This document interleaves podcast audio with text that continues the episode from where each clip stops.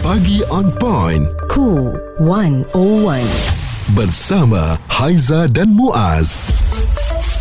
7 Ogos 2023 hari Isnin mungkin anda berada dalam keadaan yang kurang sihat kerana sekarang ini penularan kes influenza menjadi-jadi. Aizat dan juga Muaz uh, mempunyai anak uh, risau juga ya bila nak hantar ke sekolah sama ada kalau anak-anak yang batuk atau sesama atau kawan-kawan dia yang sesama dan batuk berjangkit. Ya dan hmm. uh, lebih merisaukan kita ada berminggu-minggu pelajar yang tak datang ke sekolah akibat daripada influenza dan itu antara perkongsian yang memang ibu bapa kongsikan uh, melalui media sosial lah dan rata-rata ibu bapa ni meluahkan rasa bimbang selepas ramai kanak-kanak dijangkiti influenza sehingga menyebabkan beberapa hospital juga didapati penuh gara-gara wabak tersebut. Mm-hmm. Kita semua sedia maklum, ramai di antara kita yang mungkin ambil insurans Haiza. Uh, bila anak kita uh, kena influenza, teruk dan sebagainya, kita nak masuklah ke hospital tersebut eh. Betul. Seperti yang dijanjikan oleh insurans tu masuk je hospital mana-mana. Mm-hmm. Tetapi amat mengecewakan kita bila kita nak masuk kata sorry, uh, minta maaf kerana katil penuh. Mm-hmm. Uh, influenza ramai yang uh, kena. Kanak-kanak uh, yang untuk ward kanak-kanak tu memang dah tak ada ruang dan juga tempat. Ya. Uh, sebab tu ada individu yang dikata sampai dia pergi tiga hospital,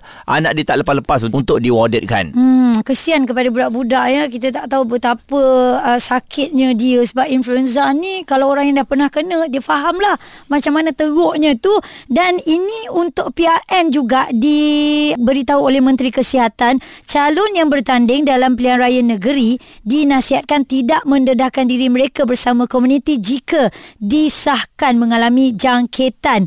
Um, Dr. Zaliha Mustafa memaklumkan lagi calon terutamanya perlu berhenti seketika daripada berkempen bagi mengelak jangkitan kepada orang lain. Timbalan Presiden AMNO Datuk Seri Muhammad Hassan yang juga calon Pakatan Harapan Barisan Nasional bagi Dewan Undangan Negeri Don Rantau eh disahkan dijangkiti influenza dan dinasihatkan untuk berehat daripada berkempen selama 3 hari. Kita nampak uh, Tok Mak punya video siap bertampal dengan apa cool fever. Ha dia dia bagi tahu melalui laman media sosial. Ini yang kita nak kongsikan bagaimana untuk membezakan simptom sesama influenza like illness ataupun ILI dan juga COVID-19. Kebanyakan simptom adalah lebih kurang sama. Demam, batuk, sakit tekak dan juga hidung berair. Mm-hmm. Ha, jadi kehadiran simptom juga bergantung kepada tahap imuniti seseorang. Jadi uh, ini yang kita dapat lihat ni. Uh, orang sekeliling kita kan, dia dapat package lah batuk, sesama, hidung berair. Mm-hmm. Ha, jadi memang kena buat uh, pemeriksaan secepat mungkin lah kan. Mungkin COVID tu dah berkurangan. Inilah dia antara cabaran yang harus kita tempuhi, influenza. Perbualan menyeluruh bersama Haiza dan Muaz. Pagi on point. Cool 101. Semasa dan social. Anda tengok pada diri anda adakah simptom-simptom mungkin ke arah influenza. Ini yang kita bincangkan waspada dengan penularan kes ini yang semakin berleluasa. Dan uh, kalau dilihat kepada mereka yang berisiko ni adalah 5 tahun dan ke bawah dan juga warga emas 65 tahun ke atas ya.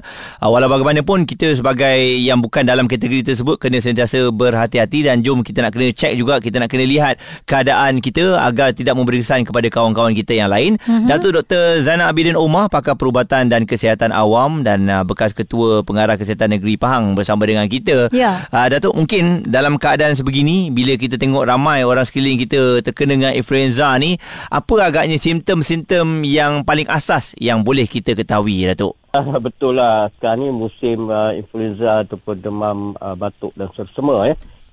Kebetulan saya pun terkena uh, dalam 3 hari yang lepas. Hmm. Uh, jadi tanda, sebab saya lihat memang di ada peningkatan kes-kes ke mana saja kita pergi di surau, di masjid, di kedai dan sebagainya, di rumah orang dan sebagainya ya. Yep. Jadi tanda-tanda awal tu macam biasalah kita lihat mula rasa macam nak demam, kemudian demam, kemudian uh, sesema, kemudian batuk dan seterusnya kalau uh, berlarutan kadang tu uh, mengambil masa 5 atau 6 hari uh, kemudian uh, mungkin akan menyebabkan sesak nafas eh.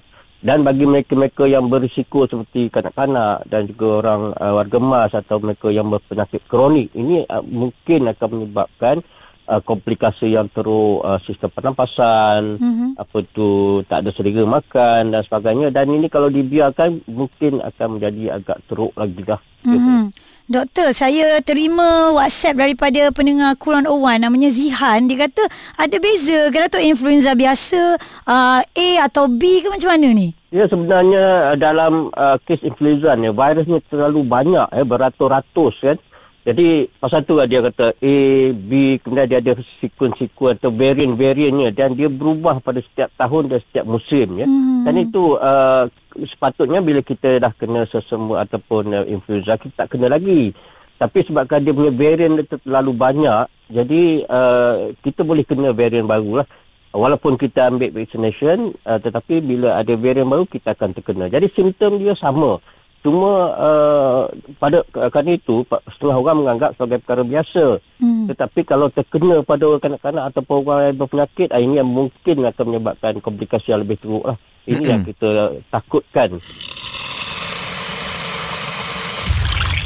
Responsif menyeluruh tentang isu semasa dan sosial. Pagi on point bersama Haiza dan Muaz di Cool 101. Sila pantau anak-anak kita Kalau mereka memang ada simptom tersebut Sesama batuk dan juga demam Jangan dipaksa untuk pergi ke sekolah. Ya. Sebab takut akan memberikan kesan kepada uh, rakan-rakan yang lain. Dan satu lagi Kita kena pakailah semula ya Mask uh, yang mungkin ada yang dah tinggalkan. Uh, Jadi lebih baik untuk bekalkan mask tu kepada anak-anak. Ya, siapa suruh buang? Walaupun tak pakai simpan eh. Menjajah nak mencari nak pergi beli pula kan. Mak bapak pun kena tahu juga. Kalau anda ada masalah ini pun tak boleh pergi kerja. Kita masih bersama dengan Datuk Dr Zainal Abidin Omar pakar perubatan dan kesihatan awam juga bekas ketua pengarah kesihatan negeri Pahang. Doktor, tentang vaksin ni sekarang ni dah ada ura-ura yang mengatakan kena ambil untuk mengelakkan diri kita daripada terkena influenza. flu ataupun influenza ni selalu uh, mengenakan orang. Eh. Mm-hmm. Jadi uh, salah satu yang kesannya kita rasa tidak produktif ya kepada tak, tak kira peringkat umur mana, sekolah dan sebagainya. Jadi pada masa sekarang ni uh, dunia perubatan telah ada kemudahan vaksin untuk influenza ya dan uh, vaksin ini berubah uh, setiap tahun.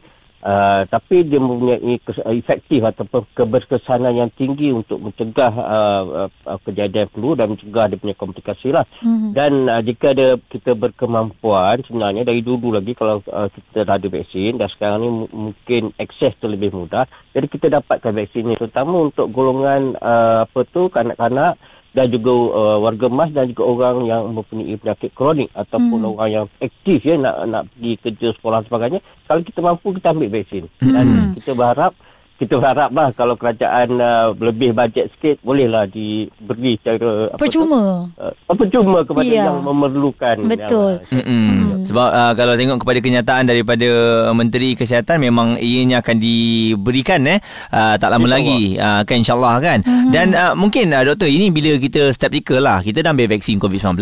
Bila ambil lagi vaksin influenza ni tak sama ke sebenarnya kenapa nak kena ambil vaksin setiap kali ada penyakit-penyakit baru yang tular ni? Dia vaksin ni dia melawan satu penyakit sebab uh, virus tu satu je satu vaksin satu virus ya. Uh, dan bila virus tu berubah jadi kita perlu vaksin barulah ya. Uh, uh, jadi sebenarnya uh, vaksin untuk COVID-19 ada lain. Yang ini untuk flu lain dan hmm. flu pun influenza ni ada A, B dan ada nombor-nombor lah kan. Hmm. Uh, jadi kita akan tengok vaksin uh, virus mana yang kuat yang membahaya. Jadi ada vaksinnya. Jadi yeah. itu adalah pertahanan yang fokus kepada penyakit yang tertentu. Hmm. Uh, doktor ada bagi tahu juga apa simptom-simptomnya. Tapi kalau uh, macam Aizah sendiri doktor pernah mengalami influenza B. Dia betul-betul membuatkan kita uh, susah nak bernafas, hidung kita memang kena blok dan memang kita kena kuarantin di rumah ke doktor? Tak perlu keluar? Betul. Sebenarnya kalau kena influenza ni saya rasa tak kira A, B atau sebagainya elok kita duduk rumah kuarantin sendiri kerana dia akan menyebabkan uh, penjangkitan pada komuniti lah orang ramai kan. Hmm. Uh, dan kalau kita duduk rumah kita rehat kita akan menjaga diri kita lah kita boleh ambil langkah lain minum air banyak minum jus banyak uh, apa tu udara yang bersih dan sebagainya. Jadi itu yang penting semasa uh, kita terkena uh, influenza ni. Datuk Dr. Zainal Abidin Omar pakar perubatan dan kesihatan awam uh, dan juga bekas ketua pengarah kesihatan negeri Pahang berkongsikan tips dan juga keadaan semasa ni kan. Jadi ibu apa, bagaimana agaknya anda mengatasi ataupun mendepani masalah ni kan? Uh, terutamanya anak-anak yang mungkin ada asma uh, yang memang begitu mudah terdedah kepada influenza ni, senang sangat batuk, senang sangat sesama. Mm-hmm. Apakah langkah-langkah yang anda ambil? Perbualan menyeluruh bersama Haiza dan Muaz.